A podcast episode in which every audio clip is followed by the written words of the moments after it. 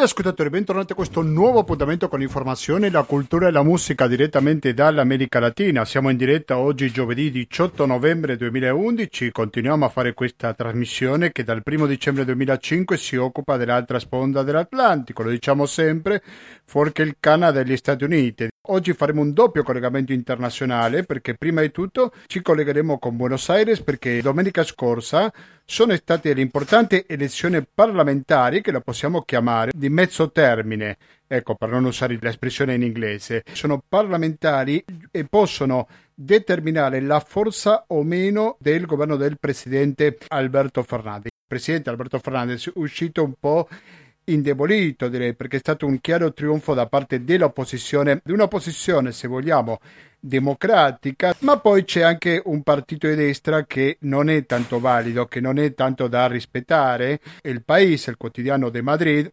chiama chiaramente di ultraderecha, dice l'ultraderecha entra al Parlamento in Argentina, così ha detto il 15 novembre il quotidiano spagnolo. Dunque questo sarà il primo dei collegamenti in diretta che facciamo oggi al latinoamericano, mentre che dopo ci trasferiremo a Nicaragua. Giovedì scorso abbiamo parlato dell'elezione che hanno visto come vincitore Daniel Ortega, per la quarta volta se non vado errato, un'elezione molto contestata dalla comunità internazionale, ci sono anche dei paesi che li possiamo considerati più progressisti che comunque hanno contestato duramente la rielezione di Ortega e ne abbiamo dato conto la scorsa edizione latinoamericana. Oggi invece il collegamento lo facciamo con Nicaragua per sentire una versione completamente diversa. Non sta a me giudicare chi ha ragione, chi è sbagliato, io semplicemente invito a sentire questa puntata del latinoamericano e anche se volete per confrontare diverse visioni, quella di giovedì scorso la ritrovate sul www.radiocooperativa.org che è il sito ufficiale di questa emittente e così potete confrontare le entrambe le opinioni e farvi un'idea più plurale. Oggi musicalmente siamo accompagnati da una band che si chiama Tanghetto, nonostante il nome si scrive in italiano, quindi GHWT, comunque è assolutamente argentina questa banda di tango elettronico, del cosiddetto tango nuovo, magari il gruppo più conosciuto era Gotham Project, però ci sono anche altre bande che hanno avuto molta forza negli ultimi anni. Prima di lasciarvi con questa buona musica, vi ricordo che 120 82 301 è il conto corrente postale, che il RID bancario, il pago elettronico e il contributo con l'associazione Amici di Radio Cooperativa sono i metodi alternativi per aiutare alla sopravvivenza di questa radio. Niente di più, niente di meno. Prima abbiamo sentito Sombra, sempre di Tanghetto, e adesso sentiamo la deuda, quindi che sarebbe il debito, una parola molto ricorrente sicuramente per i cittadini argentini. Sentiamo un po' di musica e dopo torniamo con il collegamento in diretta con Buenos Aires.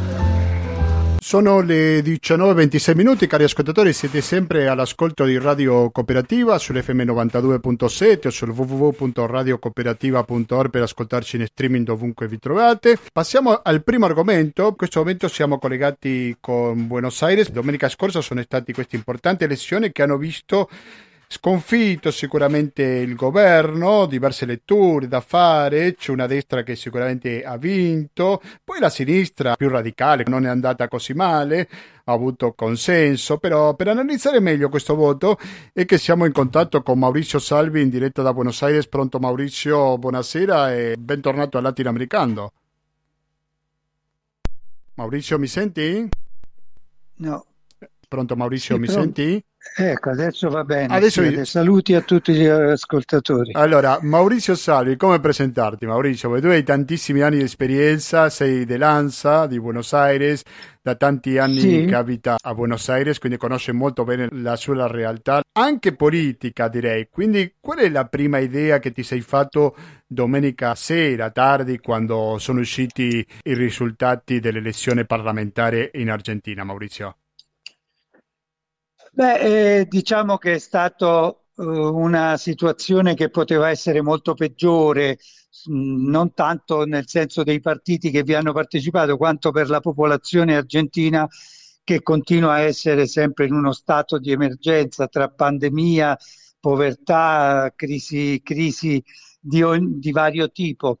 Allora il, la vigilia si era presentata piuttosto complessa, cioè l'opposizione eh, del Juntos por el Cambio, che è formata da varie formazioni di centrodestra, pensava di ripetere ampiamente il, il risultato delle primarie che si erano svolte il 12 settembre, in cui aveva avuto una vittoria molto netta sul, sul Frente de Todos, che è la coalizione che sostiene il presidente di centrosinistra Alberto Fernandez.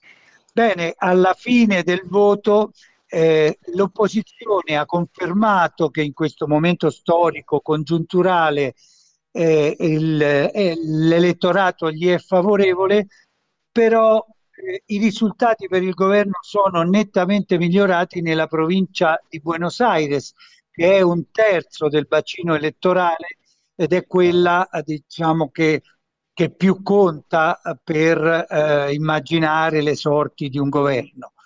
Quindi diciamo che gattopartescamente tutto è cambiato, ma in realtà non è cambiato nulla.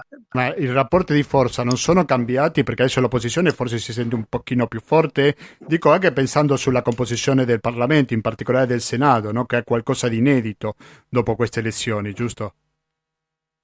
Certo, certo. La, la vittoria del, del, dell'opposizione al Senato ha fatto sì che storicamente eh, il partito peronista, cioè il, il, Frente de Todos e i partiti peronisti precedenti avevano sempre avuto la maggioranza assoluta, de, cioè il 50% più uno dei voti. Invece questa volta sono scesi eh, sotto questa soglia di uno o due seggi e con, però continuano a essere la prima minoranza del Senato, quindi continuano a esprimere la, diciamo, la presidenza del Senato, che fra l'altro è in mano alla vicepresidente del della Repubblica, eh, Cristina Fernandez de Kirchner.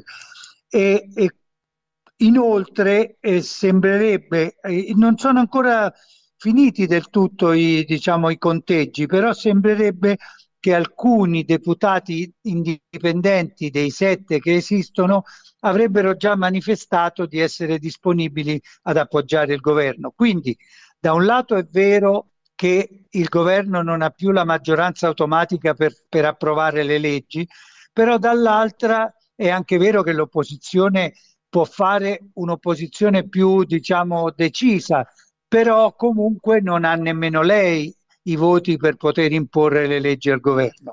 Alla Camera la questione è, eh, diciamo, già la, il governo non aveva la maggioranza, aveva, era come dicono qui prima minoria, cioè era la prima minoranza. Questa prima minoranza è in questo momento, quando ancora mancano tre province che stanno combattendo voto a voto, è ancora nelle mani del governo e attualmente ci sono 118 senatori del, eh, scusa, deputati per il governo e 116 deputati per l'opposizione. Quali sono, Maurizio Salvi, le sfide che ha il governo dal punto di vista anche legislativo e le leggi che vuole promuovere e che potrebbe trovarsi con qualche difficoltà per la sua approvazione nei prossimi mesi? Beh, i temi, eh, diciamo, il primo che si impone e che è l'emergenza in cui, diciamo, planetaria, in cui tutto il mondo si trova implicato, è quello della salute. La salute con tutte le sue eh, diciamo, derivazioni, cioè non solo il fatto di vaccinare i, i, gli argentini. L'Argentina è, credo che sia il paese dell'America Latina che più ha vaccinato, al 70%, però quello che ha derivato eh, la, la, la pandemia da Covid-19 è una crisi economica molto forte che si è aggiunta a una situazione difficile che già esisteva quando Alberto Fernandez ha preso il governo dalle mani del presidente uscente Maurizio Macri. Quindi eh, i temi eh, sul tappeto sono l'occupazione, soprattutto l'occupazione reale, cioè il rilancio della produzione industriale e delle esportazioni e la soluzione dell'annoso problema del debito estero che ancora non è stato risolto e che pesa come veramente come una, un'armatura molto pesante sul governo e che dovrà entro marzo trovare una soluzione. Eh, in eh, Parlamento, sì. Continua. No, dicevo semplicemente che in Parlamento si scontrano due filosofie, cioè una eh, diciamo più statalista, tra virgolette, più sociale, che è incarnata dal presidente Fernandez e della, della sua vice Cristina, e una tendenza di centrodestra più, eh, diciamo, aderente al mercato, più neoliberale, se mi si può lasciare passare il termine, che vorrebbe che i, i, problemi economici siano risolti con l'austerità piuttosto che con i piani sociali, con i, con i sussidi e cose di questo genere. Quindi il dibattito in Parlamento si svolgerà proprio su come costruire un modello che possa portare l'Argentina nei prossimi due anni alle elezioni del 2023. Sì, tu prima Maurizio stavi parlando della questione del debito, io vorrei chiederti sul ruolo, la forza che ha il Fondo Monetario Internazionale oggi nell'economia argentina. È, è tantissimo, eh, diciamo che il ruolo del Fondo Monetario è in realtà il ruolo degli Stati Uniti, perché gli Stati Uniti sono ovviamente eh, detentori della maggioranza del Consiglio di amministrazione di pacchetto, dico in percentuale del Consiglio di amministrazione del Fondo Monetario. Quindi una, una soluzione favorevole all'Argentina passa naturalmente per un semaforo verde che può porre il governo eh, la Casa Bianca dove adesso siede il democratico Joe Biden, ma che per questo non è molto più aperto a soluzioni eh, di, di, tipo populista, tra virgolette, in senso positivo, come quelle che, che di, di, cui dispone l'Argentina. E il debito attualmente in scadenza è un debito di 44 mila milioni di dollari che faceva parte di un debito di un credito fornito nel 2017 di, di, di 51 mila miliardi, che fu il credito più grande della storia mai fornito a un paese del mondo e che era stato dato al presidente Macri per aiutarlo a vincere le elezioni del 2019 che poi in realtà invece ha perso. La mia perplessità veniva un po' perché il discorso che di solito promuove il kirchnerismo un discorso sicuramente progressista, puntato al sociale, questo contrasta probabilmente con quello che succede nella realtà dei capitali internazionali e la forza che hanno all'interno del paese, no? Certo, però bisogna tenere presente che anche il Fondo monetario ha, grazie a Dio, possiamo dire tra di noi, ha avuto un'evoluzione più positiva, causata ovviamente dai problemi che tutti i paesi in via di sviluppo e sottosviluppati del mondo hanno a rimborsare eh, denaro ottenuto in prestito dal fondo. E la, l'attuale gerente eh, Cristallina Georgieva è, si è dimostrata molto più aperta della sua predecess- pre- dalla persona che, pre- che, era prima di lei, Christine Lagarde, che invece era molto dura e molto, molto osservante delle regole del, del capitalismo ortodosso. Quindi diciamo che c'è un fair play di negoziato tra Argentina, governo progressista e fondo, eh, governo più attento alla sensibilità sociale, però con una condizione che pone il Fondo monetario che è quella che un eventuale piano di rimborso, di ristrutturazione del debito presentato dall'Argentina abbia anche il consenso dell'opposizione. E qui è l'ostacolo ovviamente che, che, che spingerà eh, governo e opposizione argentini a trovare un, un'intesa. Siete all'ascolto di Latinoamericano per Radio Cooperativa, siamo in collegamento in diretta con Buenos Aires. Ieri 17 novembre è stata la giornata della militanza e quindi molti sostenitori del governo sono andati alla Plaza de Maggio dove si fanno la maggioranza delle manifestazioni per sostenere il governo. E il governo come ha risposto nella persona del suo presidente? Semplicemente puntando al 2023. Cos'è questo? Un eccessivo ottimismo di negare quello che è successo pochi giorni fa? Oppure è qualcosa di realistico la forza che potrebbe avere il governo da oggi in poi? Eh, diciamo che eh, il governo in questo momento, eh, dopo le primarie in cui è venuto fuori che le cose non stavano andando bene per il Frente de Todos, cioè per l'alleanza che, che dentro ha molte anime, c'è un'anima più moderata diciamo, e dialoghista rappresentata dal presidente e un'ala invece più decisa e più diciamo, mh, spinta a cercare un'alternativa economica radicale che è quella della vicepresidente Cristina Fernandez de Kirchner. Quindi questi, queste due anime si sono scontrate tanto che hanno, hanno portato a un, a un, rimpasto di governo subito dopo le primarie e però adesso si, de- si trovano di fronte al fatto di dover costruire un cammino per andare alle elezioni e vincerle. Ieri il Presidente stato, ha usato un linguaggio che non gli appartiene, un linguaggio molto, molto combattivo, molto militante, e, e che ha, diciamo, ha strizzato l'occhio a quell'ala un pochino più radicale del suo partito, però nello stesso tempo ha rivolto un appello molto forte all'ala moderata dell'opposizione, che non è quella dell'ex presidente Maurizio Macri, ma del governatore eh, de, di Buenos Aires, Larreta, che è una persona più aperta al dialogo, e ha detto una frase per difendere la posizione del suo governo a chi gli diceva che cosa aveva da celebrare visto che le elezioni le aveva perse, lui ha risposto che il trionfo non è vincere ma non darsi mai per vinti. Quindi in pratica Alberto Fernandez sta preparando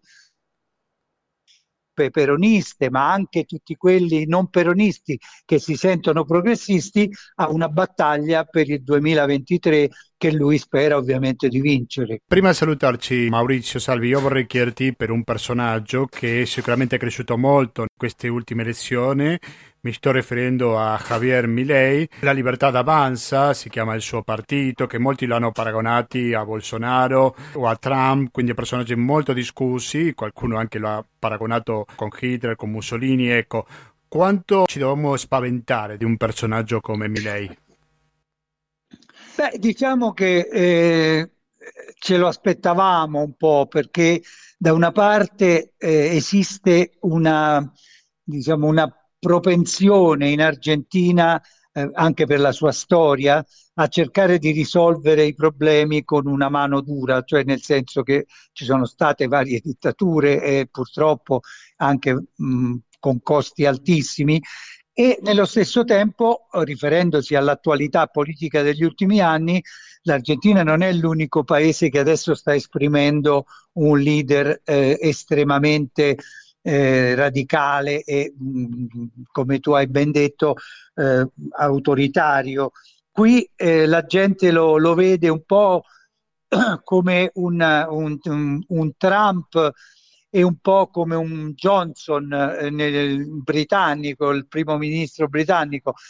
È sicuramente una persona che vuole rubare voti alla destra e però credo che abbia uno zoccolo naturale. Eh, nella città di Buenos Aires ha sorpreso perché ha preso il 17% di, eh, attestandosi al terzo posto della città. Ah, su scala nazionale però lui deve ancora fare molte prove perché il suo, il suo diciamo, bacino elettorale non è più di qualche punto, forse può arrivare in certe province a sette, ma insomma il cammino è molto lungo per lui. Però certo è un campanello d'allarme per questa frangia di argentini che usano per esempio i problemi della sicurezza che sono naturalmente esistenti come in tutti i paesi del mondo, per dire che ci vuole un uomo autoritario al governo. Sì, vedremo naturalmente che qua al latinoamericano seguiremo da vicino questa realtà e i diversi aggiornamenti. Io ringrazio veramente tanto Mauricio Salvi, storico corrispondente dell'ANSA Buenos Aires, per questo collegamento in diretta con la capitale argentina. Grazie e buon lavoro Maurizio. Grazie, saluti a tutti. Un saluto cari ascoltatori, sentiamo un po' di musica, sempre della stessa branda Tanghetto e quando torniamo il collegamento lo faremo con il Nicaragua.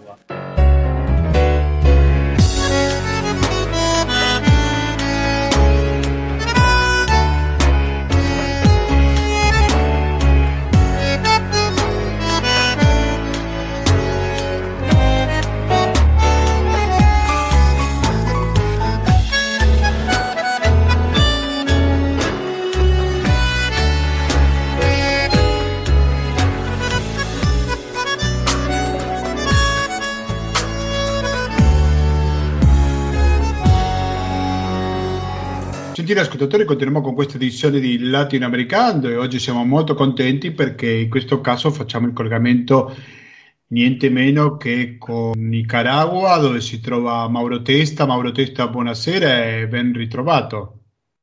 Ciao Gustavo, buonasera e un, saluto, un caro saluto a tutti i tuoi ascoltatori. Mauro Testa è della Casita della Memoria, che è un'organizzazione di diritti umani dell'Argentina, più specificamente di Rosario. Per lui è in viaggio queste settimane in Nicaragua in un periodo particolarmente importante, perché stiamo parlando dei giorni che hanno seguito l'elezione dello scorso 7 novembre, quindi 11 giorni fa soltanto. Ecco, Mauro, prima di tutto vorrei chiederti che panorama si respira oggi in Nicaragua dopo queste importanti elezioni. Allora, io sono arrivato a Managua il eh, 11 novembre, praticamente giovedì, dopo le elezioni del, della domenica, e sono andato direttamente a Managua in centro e la gente era assolutamente tranquilla, eh, non si respirava nessun, nessuna... Io, noi che siamo di Argentina capiamo e possiamo anche eh, sapere quando l'ambiente è un po' caldo con rispetto alle, alla situazione politica, ma qua ho trovato un ambiente, la gente lavorando, eh, senza nemmeno parlare proprio di questo tema. Eh, io anche sono andato in trasporto, eh, trasporto pubblico eh, e quindi si respirava un, un, ambiente di un'aria di calma. Adesso, con i, che sono passati i giorni, eh, ho letto, ho, ho, visto dei telegiornali, ho parlato anche con la gente, anche del governo. Eh, e quello che ti posso dire rapidamente è che eh, dal di fuori, di fuori si, si vede un'altra cosa da quanto accade qui dentro e che bisogna informarsi e, e, e, conoscere di più la realtà prima che eh, dare dei, dei, giudizi. Non dico che, che, che uno abbia o che, che, ci sia una realtà, non so come esprimerlo, ma, ma dico che prima di parlare si deve uno eh, conoscere bene la realtà. Ecco questa trasmissione ho parlato con un giornalista specializzato in America Latina e lui ci raccontava che le elezioni non sono state tanto libere per gli arresti degli oppositori, quindi un'elezione un po' farsa, come hanno detto in tanti, ma tu hai un'impressione completamente diversa, no? Allora, la prima, sì, esatto. Eh, la prima cosa che, perché questa è la mia terza volta in Nicaragua e quindi penso che, che, che posso parlare non, non non come un locale, ma qualcosa so. Eh, prima si deve capire la storia del Nicaragua, tutte le intervenzioni che ha avuto militari e politiche da parte degli Stati Uniti particolarmente, che ha proprio eh, inviato tantissimi anni fa, eh, un filibustero, come si dice, William Walker, che ha perfino eh, è stato presidente del Nicaragua per un anno, ha ristabilito la schiavitù quando in tutto il mondo era praticamente abolita e quindi bisogna prima capire l'istoria di questo paese, di tutte le intervenzioni che ha avuto eh, per capire un po' il presente, no? E poi con rispetto a queste elezioni ehm, ci sono stati altri 5-6 partiti a presentarsi, a candidarsi, a presentare dei candidati, ci sono stati osservatori internazionali delle diverse istituzioni. E quindi eh, quello che è successo con questi candidati, diciamo così, è che nel 2018 qua è stato un intento di colpo di Stato, di golpe di Stato, dove ehm, l'opposizione ha finanziato anche, questa è una versione no? De, del problema, eh, ha finanziato dei gruppi armati, anche stranieri, per eh, disstabilizzare il governo. Eh, questi successi sono durati tre mesi, una, eh, c'è stata molta violenza, molta, mh, eh, ci sono stati anche dei morti, eh, il governo poi, dopo di, queste, di, questa situazione nel 2018, ha ehm, attuato delle leggi che esistevano prima in due parti. Una, un articolo che parla di eh, tra, eh, tradizione, tradizione, come si diceva? Tradimento. Eh. Tradimento alla patria. E poi ehm, uno di ciber, eh, cibercriminalità, quelli che organizzano eh, delle attività criminali attraverso le, le, reti sociali. In questo caso il governo dice che ha attuato due, queste due leggi per incarcerare persone che secondo loro non erano ancora candidati, ma che cercavano di candidarsi per avere l'immunità parlamentare per i reati che avevano commesso nel 2018. Questa è la versione ufficiale di quanto è accaduto. Si sono presentati anche a queste elezioni cinque partiti che hanno validato perciò il processo elettorale, anche il Partito Liberale, che è uno dei partiti più antichi qua eh, in Nicaragua, e quindi questa è la versione che io da qua posso offrire.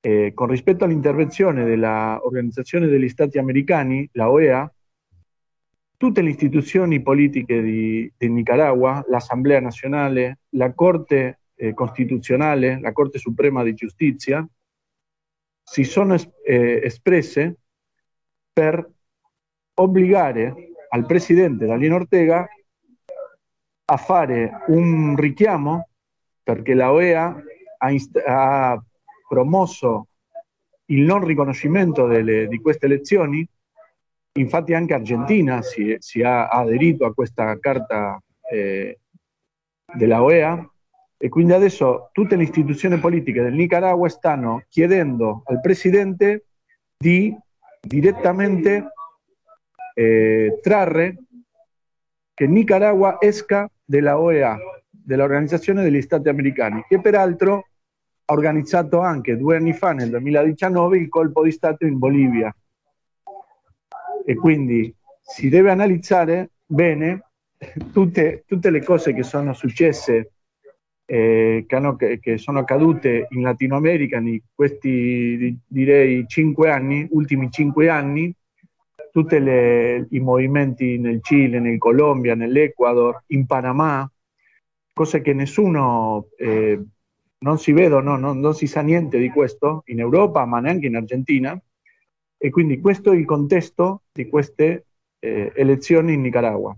Siete all'ascolto del latinoamericano, dall'altra parte della linea si trova Mauro Testa che ci parla del Nicaragua. Mauro però, a differenza della Bolivia, intento di colpo di Stato meno, in Nicaragua c'è stata una durissima repressione con più di 300 morti da parte del governo di Daniel Ortega e tu che sei un attivista dei diritti umani in Argentina capirai bene della gravità di questi fatti. Cosa possiamo dire al riguardo, Mauro?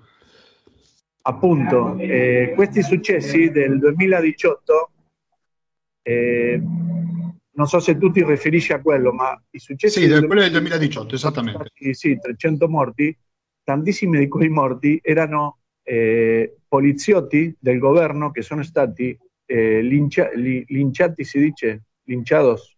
Sì, sì, uccisi. Eh, anche bruciati vivi da questi, eh, molti erano mareros dell'Honduras, eh, del Salvador, che erano stati pagati.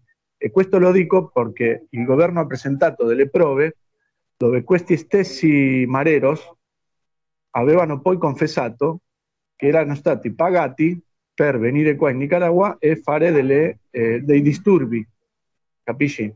E quindi perfino si uccidevano tra loro.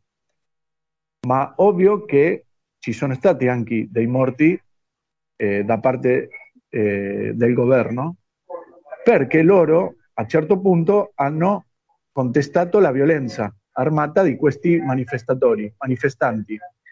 E qua eh, anche uno può pensare, questo che è successo a Colombia, a Cile, dove il governo eh, hanno ucciso ma non 300, più di 300, hanno anche sparato negli occhi delle, dei, dei giovani. Questi stessi successi dalla comunità internazionale liderata dagli Stati Uniti erano eh, un combattimento praticamente alla, al terrorismo, quando in realtà erano giovani che si esprimevano, come in Cile e in Colombia, per questa realtà economica eh, svantaggiosa. Nel Nicaragua l'interpretazione di queste cose vuol, vuol fare, eh, vuole fare, non so, credere che questi erano eh, manifestanti. Il problema è che sì, c'erano dei manifestanti, perché infatti questa mossa, de, questa, questi disturbi del 2018 comincia quando il presidente vuole applicare una normativa che era stata chiesta dall'FMI.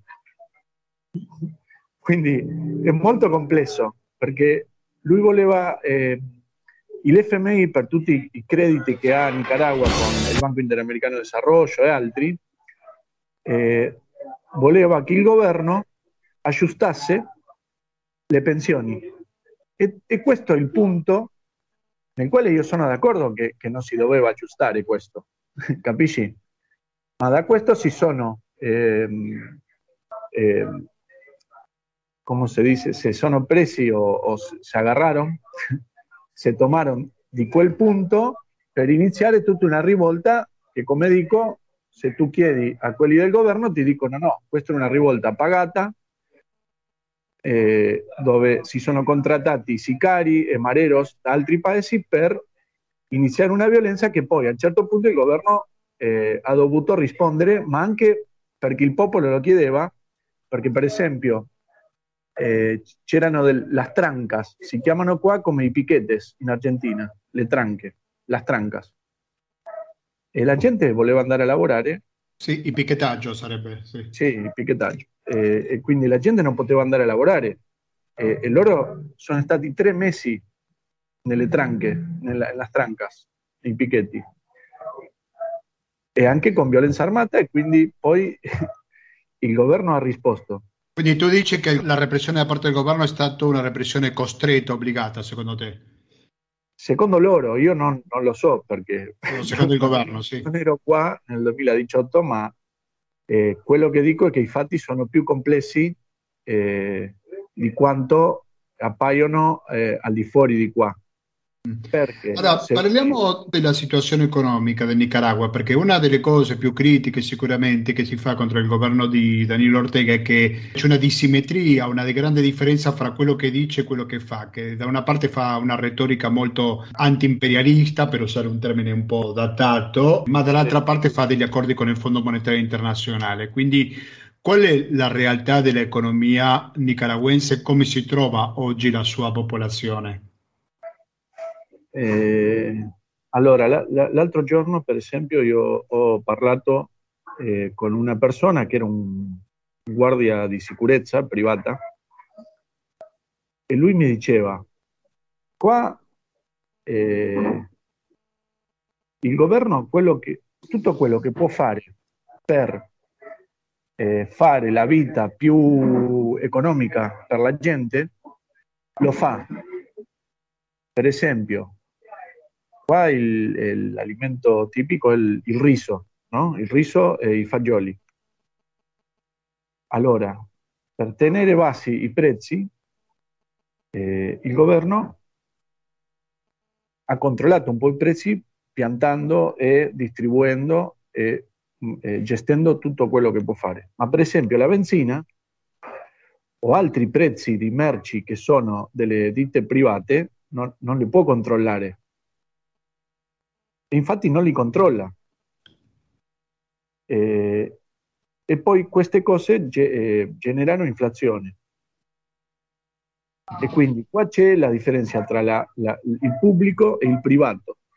Capisci? Nicaragua è un paese molto povero, ma da, da, da, da sempre eh, e dipende molto dalle risorse esterne in forma di credito, credito dal Banco Interamericano, cooperazione, qua c'è tantissima cooperazione internazionale dal Giappone, dalla Germania, ma quello che, eh, e quindi il governo è costretto a dipendere da queste cose e, a, e, e fare quello che in parte dicono queste, questi organismi, perché altrimenti non ci sono i soldi.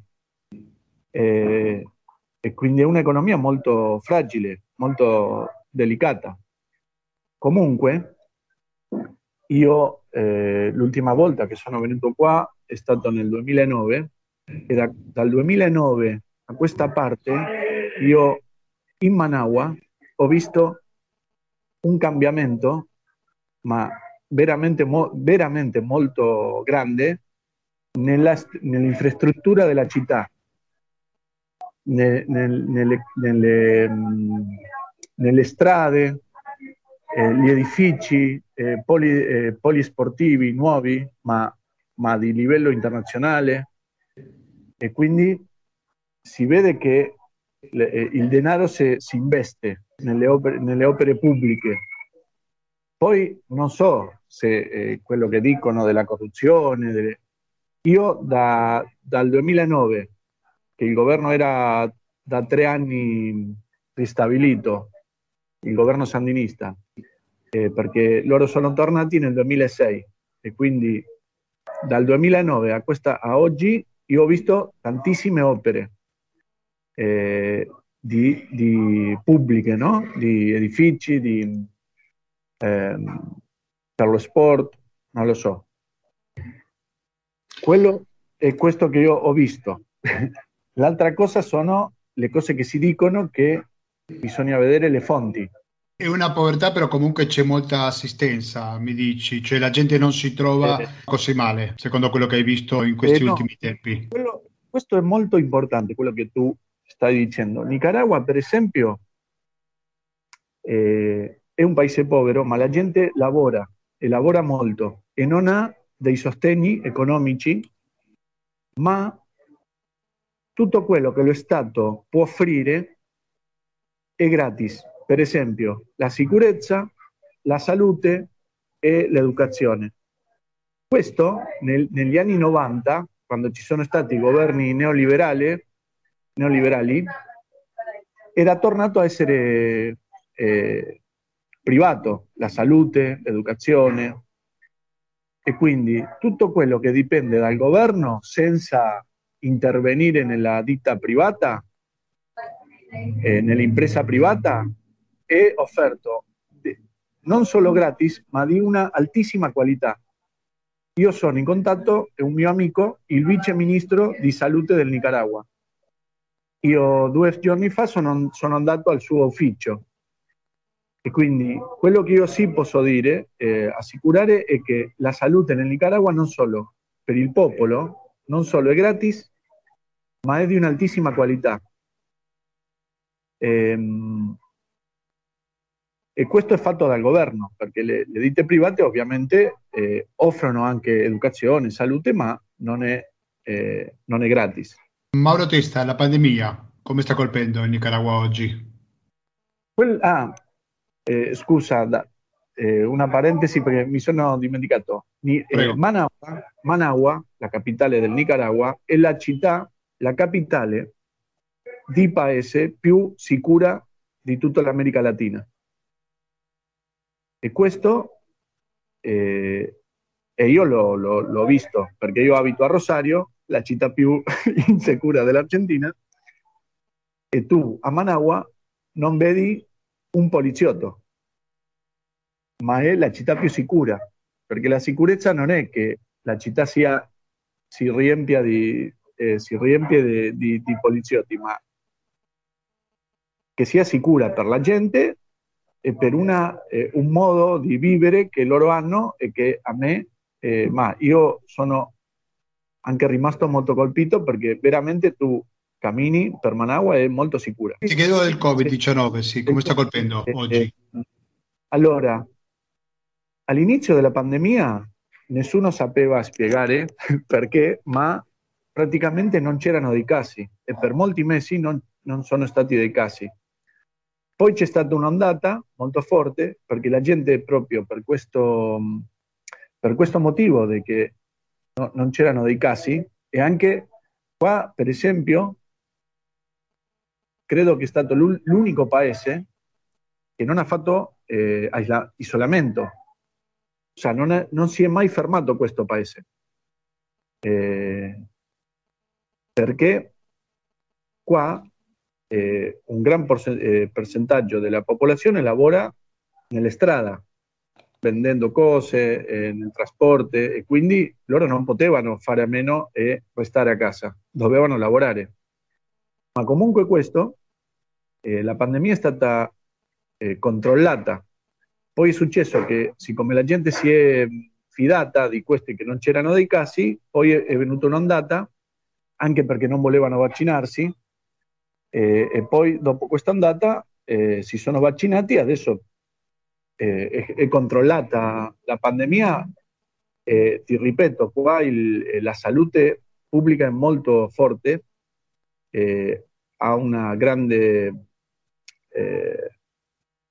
presenza in tutte, tutti i quartieri, in tutte le città e quindi penso che questo ha fatto che che sia stata così controllata. Stiamo parlando, secondo il caso che ho davanti, ma non so quanto veritieri siano questi dati, di soltanto 208 morti.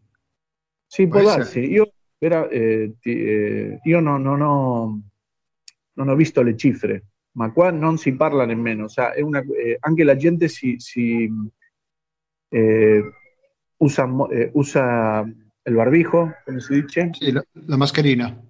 Mascherina eh, la gente è molto cosciente del problema eh, e io penso che sì, che sicuramente sono stati pochi morti eh, e la pandemia è stata diciamo controllata, anche una popolazione di 5 milioni di, di abitanti. Io ringrazio tanto Mauro Testa dell'Associazione Diritti Umani La Casita della Memoria con sede a Rosario, lui è di questa città argentina, però si trova in queste settimane in Nicaragua. Grazie mille e alla prossima Mauro. Bene Gustavo, grazie a te, sono alla tua disposizione come sempre. Un caro abbraccio. Gentili ascoltatori, dopo aver sentito Mauro Testa che ci parlava dal Nicaragua, è arrivato il momento dei saluti. Prima ci siamo dedicati, lo dico perché si è appena sintonizzato, dell'Argentina, ho fatto il collegamento con Buenos Aires e poi il collegamento è stato con il Nicaragua, sempre per tutti gli ascoltatori di Radio Cooperativa. Se non trovate al latinoamericano o a Radio Cooperativa questa informazione, dove la trovate? Mi raccomando contribuite con il 120 82 301 che è il conto corrente postale, il RID bancario, il pago elettronico e il contributo con l'associazione Amici di Radio Cooperativa. A volte io parlo un po' veloce, lo devo ammettere, però questo lo dico molto piano perché se non contribuite, cari ascoltatori, come facciamo ad andare avanti? Quindi più importante di questo non c'è nulla. Meglio perdersi che nunca imbarcare. Almeno per gli ascoltatori di Radio Cooperativa. Per i cileni una cosa molto importante succederà questa domenica perché ci saranno le elezioni in cui pressoché sicuro si andrà a un ballottaggio. Ci sono tanti candidati, c'è una grande quantità di candidati della sinistra, della destra il candidato è José Antonio Cast che rivendica, direi quasi senza vergogna, la dittatura di Pinochet. Dall'altra parte, dalla sinistra, ci sono tanti candidati, ma chi spicca, chi sicuramente che avrà più chance di andare al ballottaggio è Gabriel Boric. Ora, è difficile che noi programmiamo fin con una settimana anticipo le trasmissioni perché si tratta di una trasmissione attualità, però molto probabilmente faremo il collegamento con il Cile per analizzare queste elezioni di un modo diverso, non come lo troverete magari in altri mezzi di informazione. Io sempre aspetto i vostri commenti a latinoamericando-gmail.com ripeto latinoamericando-gmail.com ci trovate anche su Facebook quindi mettete mi piace alla pagina Facebook di Latinoamericano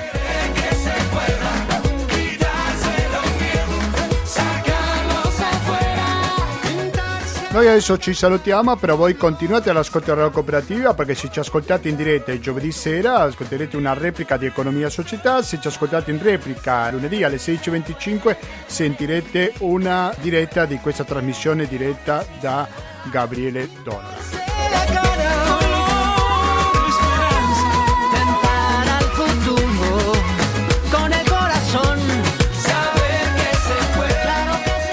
Quindi continuate all'ascolto di Radio Cooperativa sull'FM 92.7 sul www.radiocooperativa.org sito dal quale potete recuperare molte trasmissioni tra le quali Latinoamericano.